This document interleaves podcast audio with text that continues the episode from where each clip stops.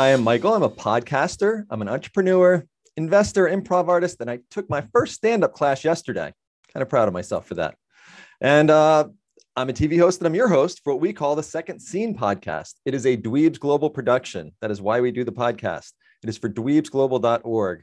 They offer free mentorship help, anything from uh, mental health to resume writing and, and anything in between. They're there to help. It's completely confidential and it's completely free. So dweebsglobal.org. So I'm here today with Cassidy Gibson. Cassidy started her career in corporate accounting. She was a derivative accountant and did 10K reporting for one of the largest energy companies in the US. She now has a commercial photography business with two locations and is in the process of licensing it out across the country. So, welcome, Cassidy.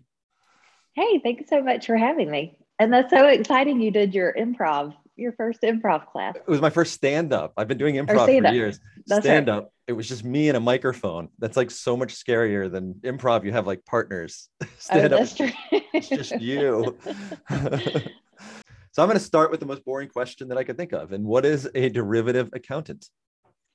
So a derivative accountant is someone who does accounting for swaps and options that a company may enter into. So at the power company where I worked, we bought power and we also bought and sold natural gas. And so when before the, or whenever they would enter into those tra- those contracts, they would go out and buy swaps and options, usually like several years ahead of time to hedge their bets on, you know, how much money they were going to be or how much exposure they would have in the market at a particular time. Okay. so it's kind of hard to explain. So we would make sure that they were staying within certain um, so pretty much you're just you don't want to overexpose the company so you do a lot of accounting um, to make sure it's allocated correctly to all the sub companies within the company and then it was also to make sure that they weren't going to be overexposed Got you. So it's almost like me diversifying my portfolio, except you're diversifying the company's arms. Exactly. Yeah. Okay. Pretty much. Yeah. So yeah. So their their swaps and options, or I'm sorry, their um, gas and power that they were buying to they bought the gas to run the units, and then mm-hmm. they would buy and sell power if they could. They would buy it if they could get it cheaper than they could actually make it, and so um, it's kind oh. of an interesting part of power companies that a lot of people don't know about. That is interesting. So they could actually buy it from another company for cheaper than they could make it for themselves. Mm-hmm. What would mo- what would motivate another company to sell it to them and not just straight to the consumer? Because they're going to make more money off of it doing that way, or they have excess power. Oh, okay. So because every day you have to like they strategically look at how many megawatts are going to be produced in a day. So depending on the temperatures and a lot of different load factors that are, are going on at the time, um, they're always off by a little bit. So like one megawatt of power generates around 1700 homes. And oh, wow. so that's a lot like every megawatt you're off costs the company millions of dollars potentially. So it, um, this is a way for them to recoup those losses and make money sometimes too. Oh wow. I never thought that I guess I never really realized that the power companies needed to know how much power was going to be needed. They, they can't just on the mm-hmm. spot mm-hmm. quickly change it. I yeah, guess. Right, because they have to give the each they have to give each um, location time to ramp up their units. Sometimes they'll have three or four units, and depending on if it's a coal-fired generator or a gas-fired or nuclear plant, they're going to need more lead time. Got you. What, which one takes the most lead time? Um, I know oil is the. I can't even. I really, honestly, I don't even know. I know oil takes a while, or is the most expensive. Probably nuclear, I would guess, because there's so many um, regulatory pieces that go along with that. Right. God, that's a question I never thought I'd be as- asking, but it's actually that question. The whole the, the derivative accountant uh, sidetrack I went on was actually much more interesting than I thought it was going to be. That was, yeah, it it was a pretty interesting job. I enjoyed it. Oh, nice. Not enough to stick with it because then you went and that changed careers. that is true. So yeah, what was, lo- hmm? oh, go ahead. I was just going to ask what what was the reason you started changing careers? So I did love my job and I loved what I did and loved the people I worked with, but I just knew that there was something more out there that I was supposed to be doing. And at the same time, I had just had my youngest or my oldest daughter. I have two two girls, and I wanted to spend more time with them. I wanted more flexibility, and so those two things kind of colliding all at the same time. I was like, okay, I'm going to do this. And so over a course of, I guess it was about a year, a year and a half, I you know really just researched it and thought about it and I was I didn't know what I wanted to do, but I just knew I wanted to do something. So I slowly um, started. I always loved photography, so I kind of started down that path and eventually was able to leave. Okay, so you'd always loved photography. Was it a hobby you were really pursuing beforehand, or did you? No, not at all. I, yeah, I just loved it, and um, I guess whenever I was little, our house burned, and so we lost a lot of memories and stuff so mm. i was mm. just kind of i don't know i always wanted pictures and so i was just wanted to document everything so i, I definitely was not good at all whenever i first began or but i always like growing up and through college and at you know whenever i was in um, younger i would take a lot of pictures at you know whatever i was doing a trip okay that's just amazing that you went from something that was barely even a hobby of yours to creating a successful business out of it. Like most people, right. if they leave one business, they're like, I'm going to go do something that I've been doing on the side and I know I'm really good at. That wasn't what you did. You were, you really. No, I just, I did. I just had a passion for it, and uh, it was a calculated risk. So I kind of slowly ramped up, and um, and it worked out where my oldest, when she was getting out of preschool, was whenever I had built up enough business. So the being able to not have preschool payments every month and um, was okay. Like it helped with the pay cut that I got whenever I left. Um, so. okay. So what was the first thing you did when you started this photography company? What were you, were you, did you have uh, certain clientele you were going after or what was your, I guess, what was your first company goals?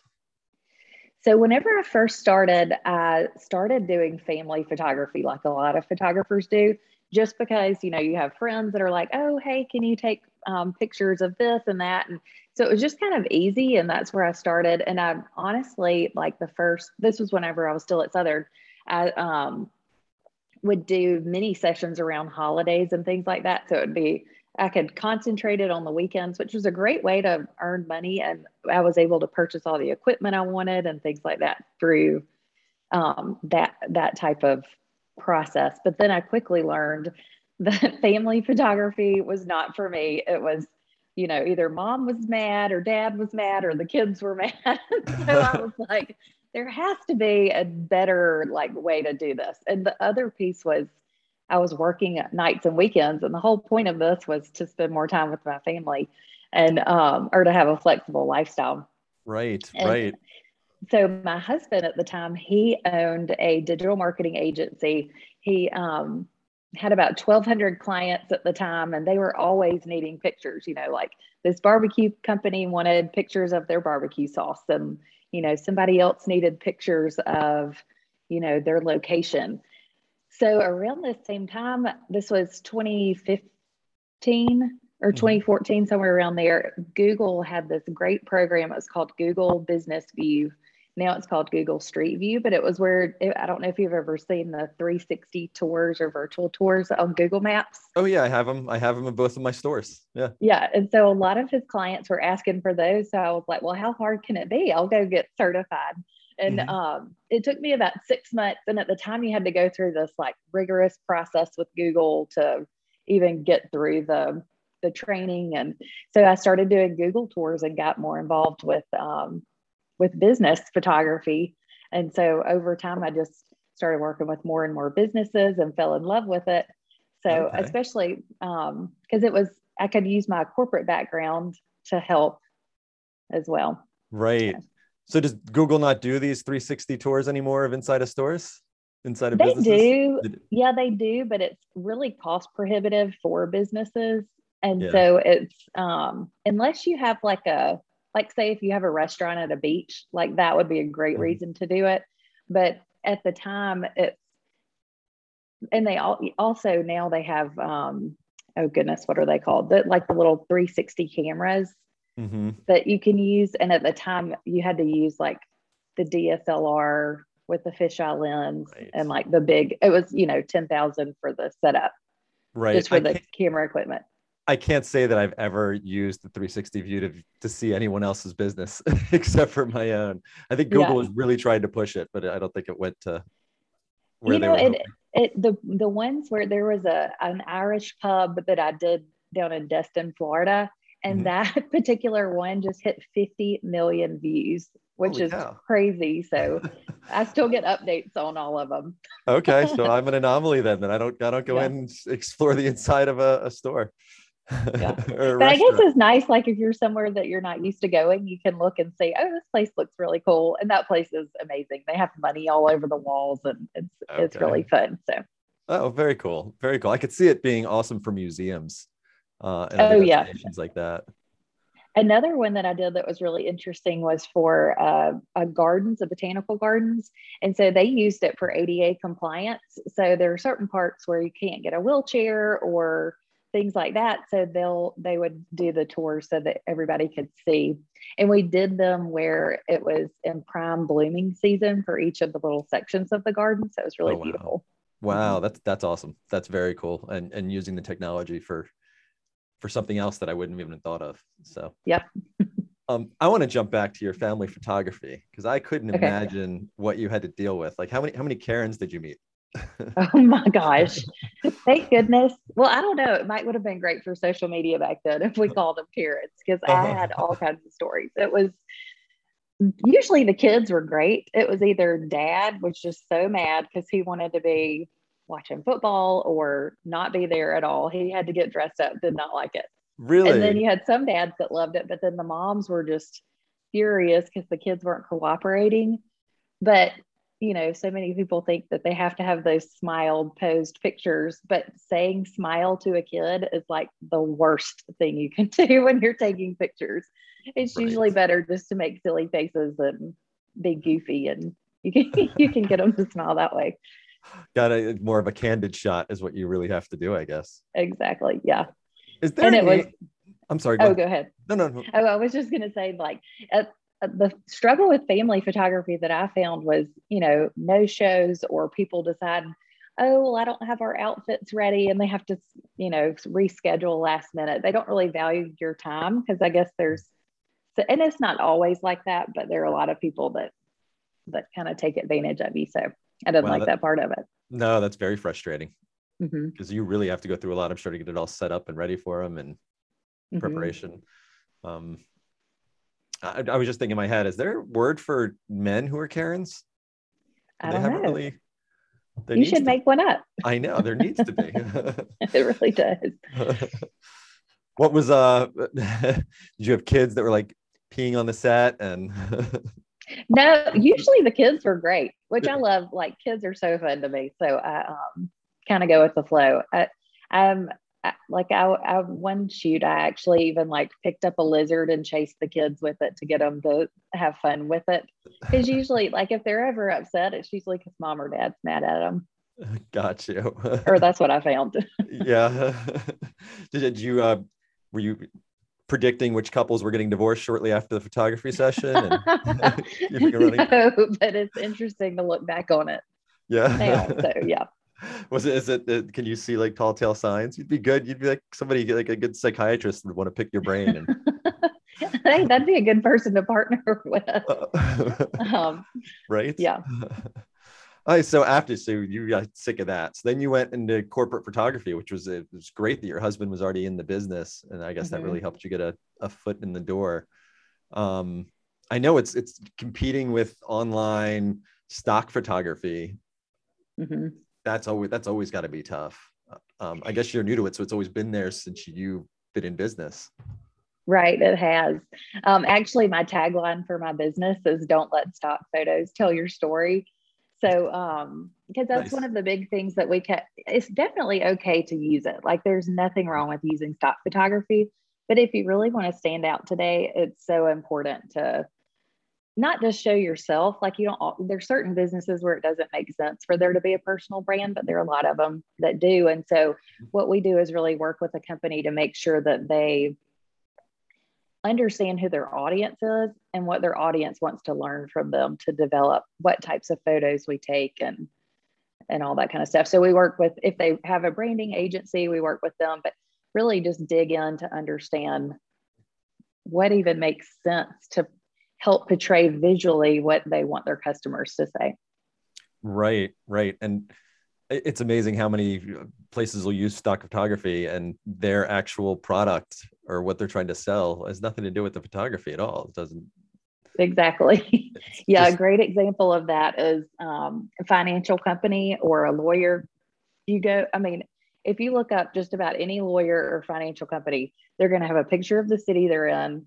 They're going to have, you know, like it's just basic. I mean, the lawyer's going to have the gavel, the financial guy's going to have like the little stock or whatever, like a chart.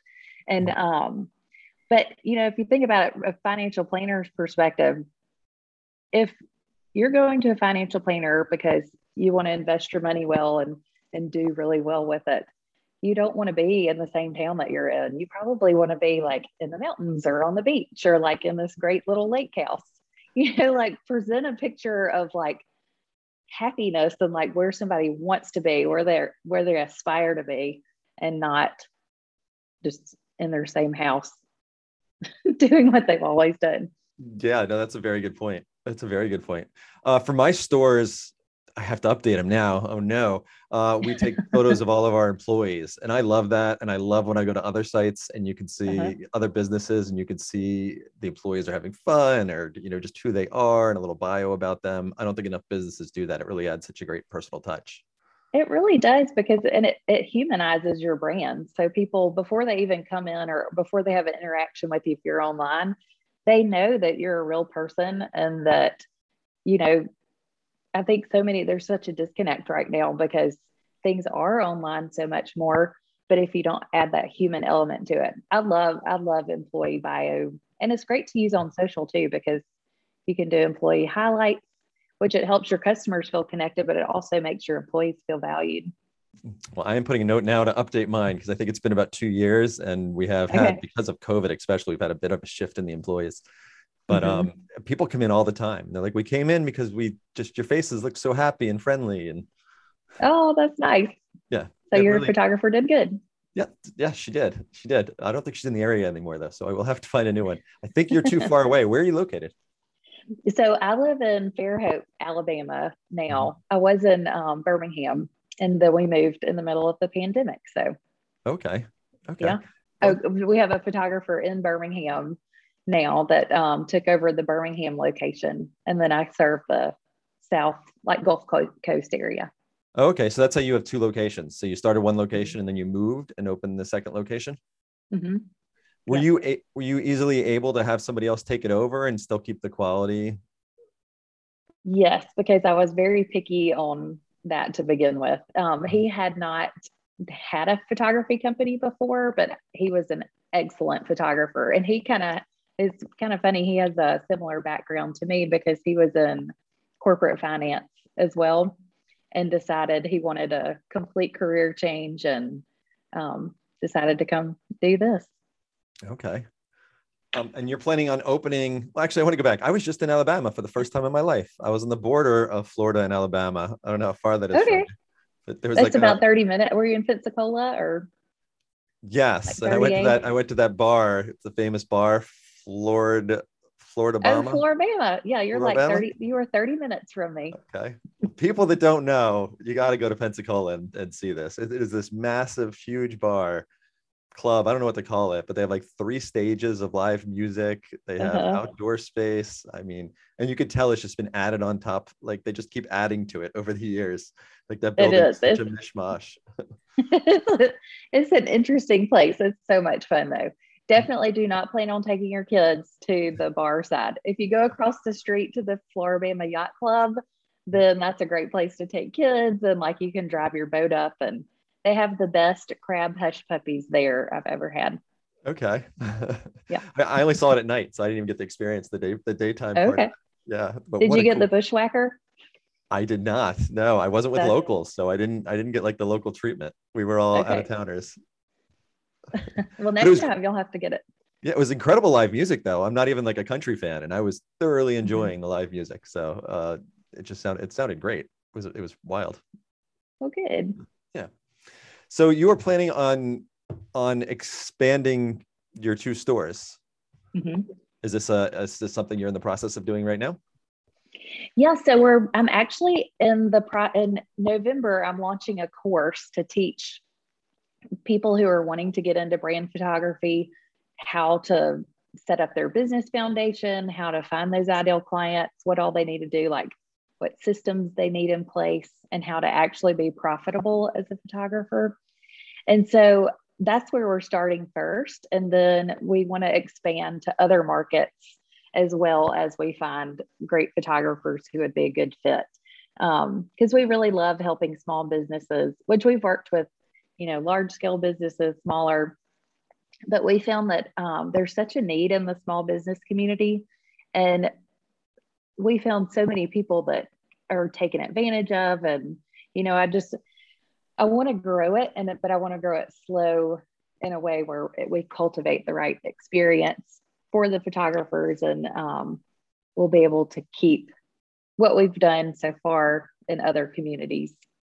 Got you. Yeah, as a small business owner, I know it's it's hard and it's intimidating to go out and try to find a photographer mm-hmm. for your business or even understand why you need one. Um, mm-hmm. You know, you you don't.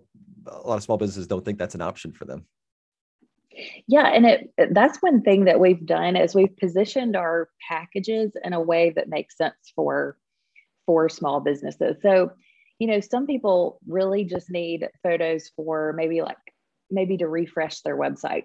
But then some people need that constant ongoing social media content. And so we work with them to figure out which one fits them best. But, you know, at this point, we've worked with over 500 businesses. Like we know what works and what, what doesn't one of the biggest things that we've seen, which this isn't the case for everybody, but um, but a lot of people will go in and they'll do a one day photo shoot. You know, they'll spend thousands of dollars and have all these beautiful pictures. But then in three months, six months, they're like, we are so tired of these. They don't really work. Or the, the worst part is that they saw that their customers didn't really acclimate to them. And so with my it's kind of funny how in line um, the photography business is with my old job, which is feels so so weird, but it's there's a lot of math and analytics involved in it the way we do it. And so we really look at just we look at the photos that are used on whatever platform and we see if it's converting sales. Is it getting people from your social media pages to your website? Is um, are people leaving your homepage when you change those pictures, changed it to the new pictures? So we look to see what they actually react to and what they like. And so we do on a we do photos on a recurring basis where um, we do shorter shoots on monthly by monthly or quarterly basis and then it we go in and we're constantly analyzing like how people are interacting with those photos and then we learn over time how to make the photo shoot smarter and more in line with what your audience likes. That's great. And you do this all for small businesses. Mm-hmm. That's yep. amazing. That's amazing. I don't think I've ever heard of any photographers in the area here. I'm in the DC metro area. There's got to be, but it's not something I've seen advertised or mm-hmm. even really talked about. You know, I do a lot of uh, analytics my website, but yeah, I've never directly tied it to the pictures, which just seemed logical. but yeah, I mean, because the pictures draw you in. Like the words have to work. Like your copy's got to be good. There's no doubt about that. Right. But your pictures are what's going to draw someone in and make them feel connected to you before they even read anything. And so if there's that disconnect, it's going to make they're not going to quite be able to place it, but it's going to they're going to be like something's just not quite right. I don't feel aligned. And it also in a in a good way repels the people that aren't your right audience. So you're going to get your more ideal clients in faster and get them converted into working with you quicker with great pictures. Got you. Yeah. I, whenever I see uh, companies using clip art, I'm always like, no, like it's so hard to convey emotion or to grab attention mm-hmm. and emotion to get somebody to feel at a clip art. It, it is. Frustrates me. I'm like, no, that's like the worst thing you can do. It's just a cold surface you're looking at. Yeah. So, I wish you were in the DC metro area because I'd probably hire you right now. You, you got me very excited about what you do. so Stuart, but um, he has the Birmingham location. He was in DC a few weeks ago for a Reed Award. So he won a Reed Award for a campaign that he worked on. Oh. He did. It was a social media piece that of. He did all these videos and photos. It was beautiful. Oh wow! What is a Reed Award? What is that? A Reed Award uh, is like the it's one of the top award programs for political campaigns. So it was very interesting in a year like 2020 that he won. Well, it was for a mayoral campaign, Okay. um, and it was one that who won? Um, I want to say. I'm not going to say because I can't remember, but whoever won it last year, it was for best social media campaign for independent. Okay. And the person won that that he was doing it for? Mm-hmm. Yeah, have he was that- that- nominated. Okay. Yeah, he was nominated for four different categories, but that was the one he ended up winning. So it was a Okay. huge Did the- honor. Did the political uh, person he was doing it for? Did they win? Mm-hmm. Okay, Yeah. that's what I was asking. Yeah, by a landslide, actually, by like Oh, 75% against an incumbent, which was amazing. Wow, that's a good one to have on the resume. It is. Yes. He's, he is, he, political campaigns are his thing. He is so good at them. yeah. He just Oh. gets it. So, Well, this has been very interesting. Where can people find you? so they can find us at Focus Creative Co. on our website, um, Instagram, and Facebook. And then if anybody is interested in getting into brand photography and want to learn more about the course, you can learn about that at the brandphotographersblueprint.com. Okay, great. Well, we will put links below the videos and below the podcast so that people can find it Okay. easily. And thank you so much for being here, Cassidy. Thank you so much. This was fun. This was very fun. So, everyone out there, this has been a Dweebs Global production, dweebsglobal.org. Go for free mentorship help, anything from resume writing to free mental health, completely confidential. And I keep saying free because it's free. Can you believe that? It's free. dweebsglobal.org. And we'll see you next week. And thanks again, Cassidy. Thank you.